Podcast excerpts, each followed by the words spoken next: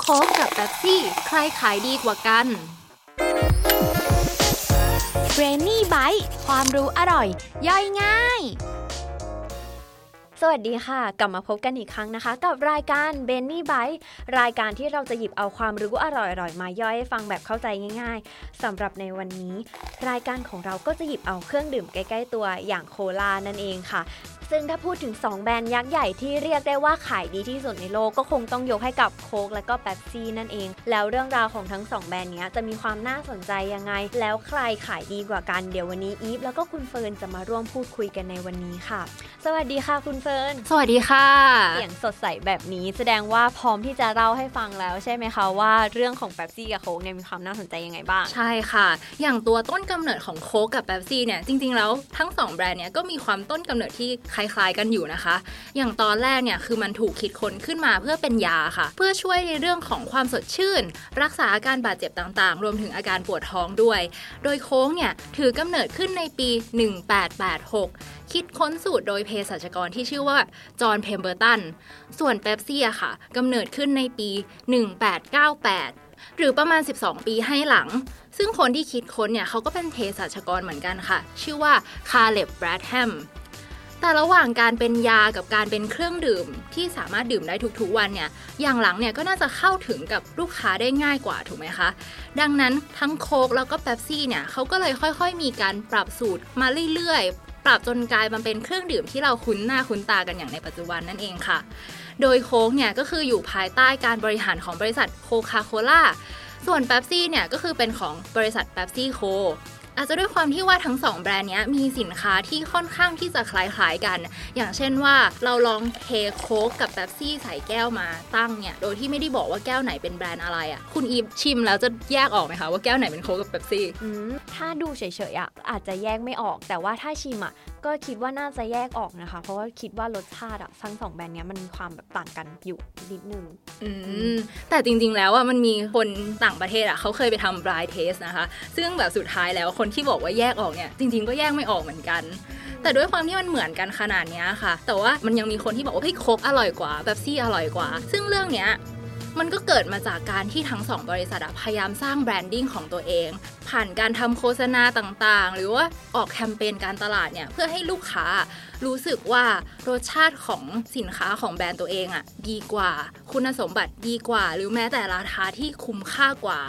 มันก็เลยออกมาเป็นภาพของการต่อสู้อย่างดุเดือดระหว่างโค้กกับเป๊ปซี่มาตั้งแต่ในอดีตจนถึงปัจจุบันเลยค่ะอืมพอคุณเฟิร์นพูดแบบนี้แล้วอะเราก็น่าจะเห็นได้ชัดเจนเลยจากโฆษณาของทั้งสองแบรนด์ที่มักจะชอบตอบโต้กันไปมาอย่างดุเดือดโดยเฉพาะในต่างประเทศอะอย่างโฆษณาที่กลายเป็นไวรัลของเป๊ปซี่ก็จะมีอันนึงที่มีเด็กผู้ชายคนนึงเดินมาที่เครื่องขายน้ำอัตโนมัติแล้วก็กดโค้กออกมาสองกระป๋องจากนั้นเนี่ยเด็กผู้ชายคนนั้นก็เหยียบขึ้นไปที่กระป๋องโค้กเพื่อกดเป๊ปซี่ออกมาอีกหนึ่งกระป๋องก็เลยกลายเป็นแบบการเสียดสีระหว่างเป๊ปซี่กับโค้กในโฆษณานั้นซึ่งต่อมาเนี่ยก็กลายเป็นเรื่องตลกที่มีคนมาแซวว่าในขณะที่เป๊ปซี่อ่ะทำโฆษณาแบบเนี้ยสื่อออกมาว่าตัวเองสามารถขายได้หนึ่งกระป๋องแต่โค้กอ่ะสามารถขายได้สองกระป๋องเลยนะก็เลยดูเป็นเรื่องตลกๆที่คนเขาเอามาแซวกันเนาะใช่ค่ะซึ่งตัวอย่างโฆษณาที่คุณอีฟเล่าให้ฟังเนี่ยมันเป็นเพียงแค่หนึ่งในหลายๆสิบหลายๆร้อยโฆษณาระหว่างโค้กกับเป๊ปซี่ที่เขามีการตอบโต้กันไปมาเลยนะคะอย่างในต่างประเทศเนี่ยก็คือเราสามารถพูดถึงคู่แข่งได้อย่างตรงไปตรงมาเลยในโฆษณาของเรามันก็เลยทำให้มันดูดุเดือด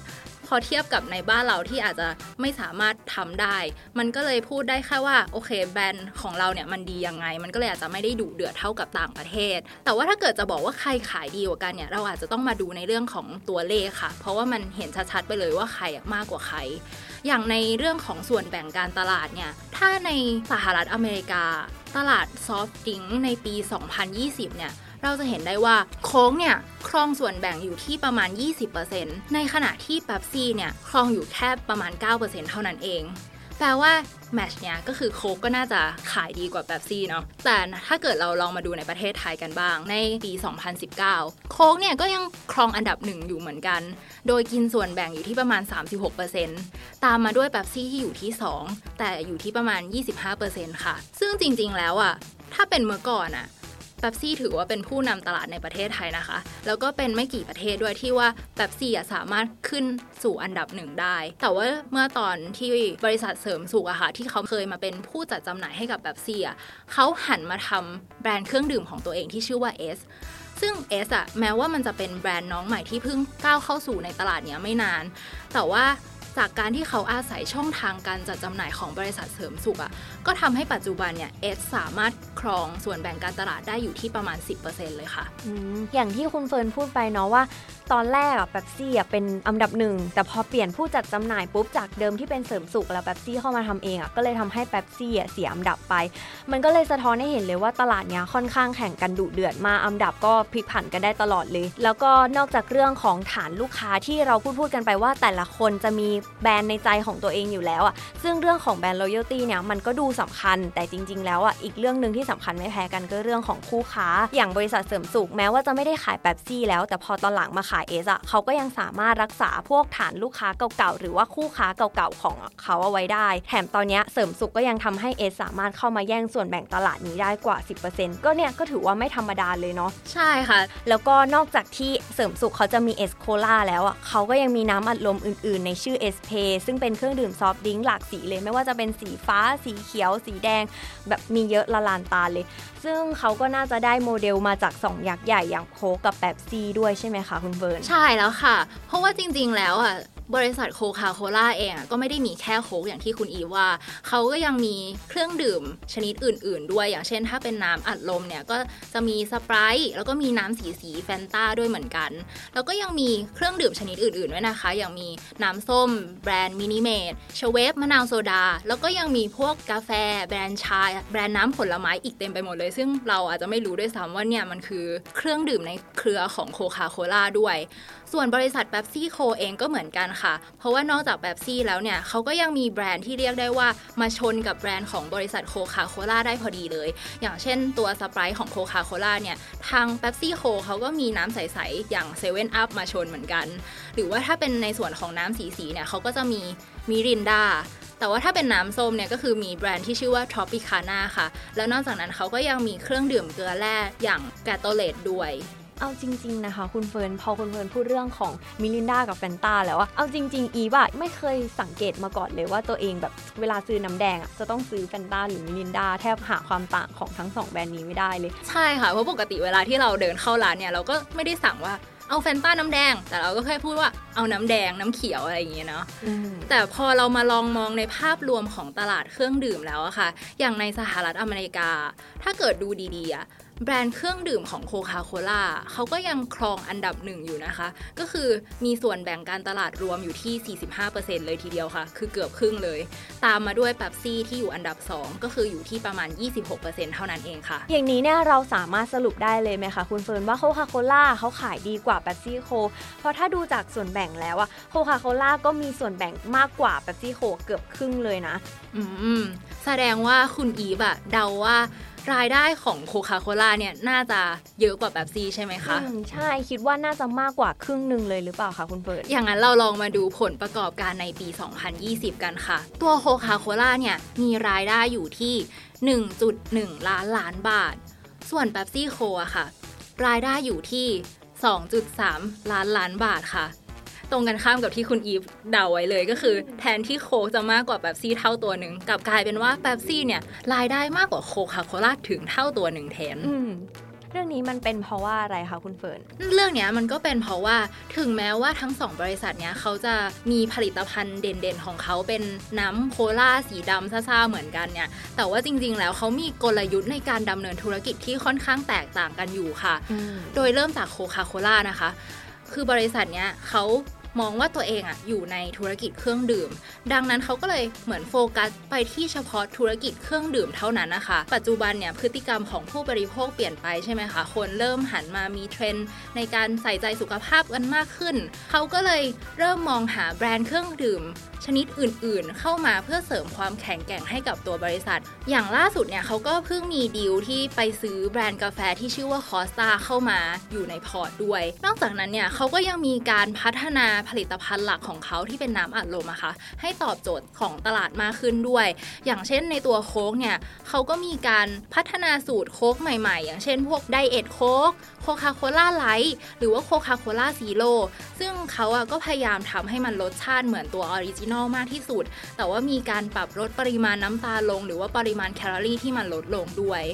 ในขณะเดียวกันเนี่ยเป๊ปซี่เขาก็ทำคล้ายๆกันค่ะก็คือมีการพัฒนาเป็นไดเอทเป๊ปซี่เป๊ปซี่แม็กเป๊ปซี่ซีโร่ชูการ์แต่ว่าความน่าสนใจของเป๊ปซี่โคมันยังอยู่ที่ว่านอกจากที่เขาจะโฟกัสเฉพาะในธุรกิจเครื่องดื่มแล้วอ่ะเขายังมีการขยายธุรกิจไป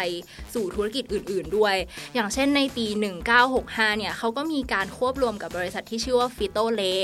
ทำให้เป๊ปซี่โคอ่ะมีธุรกิจด้านอาหารแล้วก็ขนมเข้ามาอยู่ในมือด้วยอย่างเช่นพวกแบรนด์ Doritos, Lay's, Cheetos อะไรเงี้ยซึ่งถ้าเราสังเกตดีๆอ่ะเพียงแค่สามแบรนด์เนี่ยก็แทบจะกินครึ่งหนึ่งของเชลฟ์ในซูเปอร์มาร์เก็ตแล้วแล้วปัจจุบันเนี่ยเขามีรายได้จากธุรกิจอาหารนะมากกว่าเครื่องดื่มแล้วนะคะโดยธุรกิจอาหารเนี่ยครองสัดส่วนรายได้อยู่ที่ประมาณ ห้าสิบห้าเปอร์เซ็นต์ ส่วนอีก สี่สิบห้าเปอร์เซ็นต์ เนี่ยเป็นของธุรกิจเครื่องดื่มค่ะแต่ว่าถ้าเกิดเราจะมาสรุปในภาพรวมว่าอ้าวแล้วสรุปโค้กกับเป๊ปซี่อ่ะอันไหนขายดีกว่ากันคือถ้าเราพูดถึงตลาดเครื่องดื่มอย่างเดียวเนี่ยก็อาจจะมองได้ว่าโคคาโคล่าเนี่ยเป็นที่หนึ่งชนะในเกมนี้เพราะว่าเขาอ่ะครองตำแหน่งทางการตลาดที่ดีกว่าก็คือมีสัดส่วนเป็นอันดับหนึ่งของตลาดแต่ว่าถ้าเกิดเราจะพูดว่าเป๊ปซี่โคแพ้ให้กับโคคาโคล่าเนี่ยก็อาจจะพูดไม่ได้เต็มปากเหมือนกันเพราะว่าเขาอ่ะมีการกระจายการลงทุนทำให้ถึงแม้ว่าเขาจะไม่ได้อยู่ที่หนึ่งในตลาดเครื่องดื่มแต่บริษัทก็มีรายได้รวมที่สูงกว่าโค้กเป็นเท่าตัวอืมจากที่คุณเฟิร์นเล่ามาก็เห็นภาพเลยว่าแบบการทำธุรกิจอ่ะมันก็ไม่มีถูกผิดเนาะอย่างโคคาโคล่าเขาก็เลือกที่จะโฟกัสกับธุรกิจหลักของเขาก็คือเครื่องดื่มแล้วก็ทำมันให้ดีที่สุดจนกลายเป็นเบอร์หนึ่งของวงการนี้ไปเลยแต่ในขณะเดียวกันอ่ะเป๊ปซี่โคก็มองอีกด้านนึงก็คือการกระจายไปเลยทำหลายๆธุรกิจอย่างทั้งเครื่องดื่มขนมอาหารต่างๆพอผลลัพธ์มันออกมามันก็ทำให้รายได้ของเขาอ่ะก็สูงกว่าคู่แข่งจริงๆทีนี้เนี่ยมันก็ขึ้นอยู่กับมุมมองของแต่ละคนเนาะว่าเราอ่ะจะเลือกใช้วิธีการแบบไหนให้เหมาะกับตัวเองคิดว่าหลายๆคนที่ได้ฟังพอดแคสต์อันนี้น่าจะเอาไปปรับใช้กับธุรกิจของตัวเองได้ไม่มากก็น้อยเนาะเราคุณผู้ฟังทุกคนล่ะคะเป็นสาวกของโค้กหรือว่าเป๊ปซี่กันบ้างสามารถคอมเมนต์พูดคุยกับเราได้ใต้คลิปนี้เลยนะคะและเราทั้งสองคนก็ต้องขอฝากรายการ Brainy Bite ที่พอดแคสต์ลงทุนแมนทุกช่องทางด้วยนะคะสำหรับวันนี้เราทั้งสองคนต้องขอตัวลาไปก่อนค่ะสวัสดีสวัสดีค่ะกดติดตามลงทุนแมนพอดแคสต์ได้ทุกช่องทางทั้ง Spotify, SoundCloud, Apple Podcast, Podbean และ Blockdit